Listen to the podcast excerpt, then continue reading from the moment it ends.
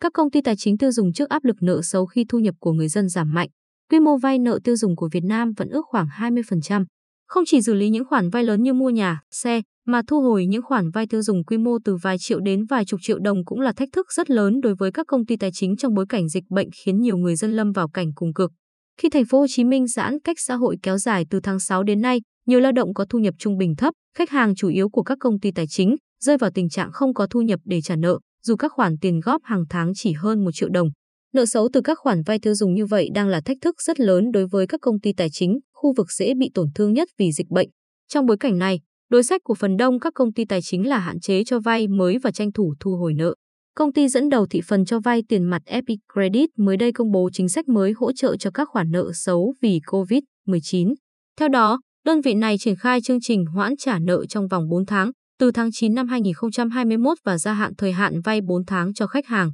Ban lãnh đạo công ty cũng đang thảo luận thêm một số chính sách nhằm hỗ trợ khách hàng toàn diện và lâu dài hơn, đại diện FI Credit cho biết thêm. Thực tế, trong 6 tháng đầu năm nay, FI Credit ưu tiên xử lý nợ hơn là cho vay, theo đánh giá của công ty chứng khoán SSI, Dư nợ trong 6 tháng đầu năm giảm 7,2%, tổng thu nhập giảm 9% so với cùng kỳ. Tỷ lệ nợ xấu tăng vọt lên 9,1% trong khi NIM thu hẹp 143 điểm cơ bản.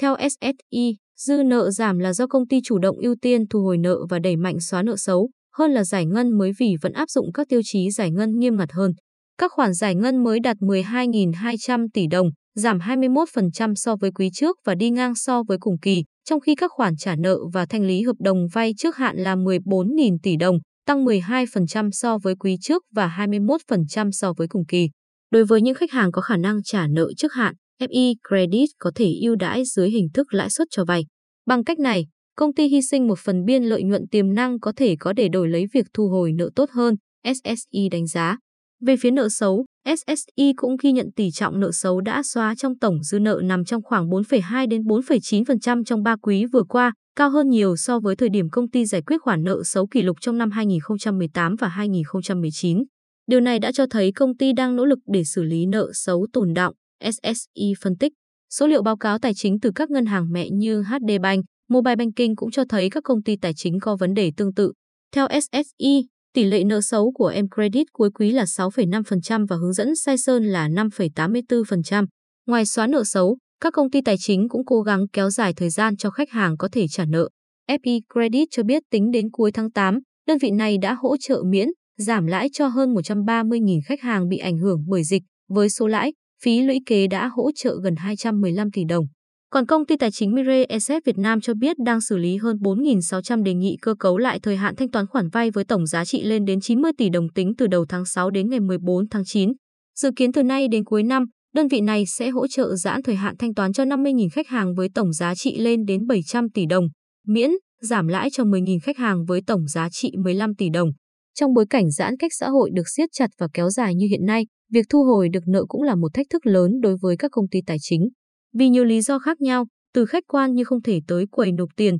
không còn tiền để nộp, cũng không loại trừ cả những yếu tố chủ quan như khách hàng chưa chủ động trả nợ vì lý do nào đó. Hiện nay, nhiều công ty tài chính cho biết sẽ thiết lập kênh riêng để hỗ trợ khách hàng. Khuyến cáo chung được đưa ra là kết nối, giữ liên lạc với nhân viên phụ trách xử lý tín dụng qua các kênh chính thức để được tư vấn và xem xét phê duyệt các phương thức hỗ trợ phù hợp với từng khách hàng. Ngược lại, cũng không thiếu những khách hàng có thu nhập giảm mạnh, thậm chí không có đủ tiền để đi chợ, đẩy người vay rơi vào cảnh cùng cực. Trong khi đó, các giải pháp giãn nợ từ phía công ty tài chính hiện nay vẫn chưa giải quyết được rốt ráo bài toán thất nghiệp không có tiền trả nợ của khách hàng. Do đó, một giải pháp mới mẻ và mạnh mẽ hơn, dành riêng cho nhóm đối tượng dễ bị tổn thương nhất của xã hội, cần được giới quản lý nghiêm túc xem xét. Về phía thị trường, hoạt động vay tiêu dùng đang rất khó khăn không chỉ vì thu nhập người dân giảm mạnh, mà còn cả sự thận trọng của các công ty tài chính vì lo ngại nợ xấu tăng lên. Thực tế, đà tăng trưởng chậm lại đã xuất hiện từ năm ngoái. Theo báo cáo của Fingroup, tốc độ tăng trưởng của các công ty tài chính năm ngoái chỉ 5,2%,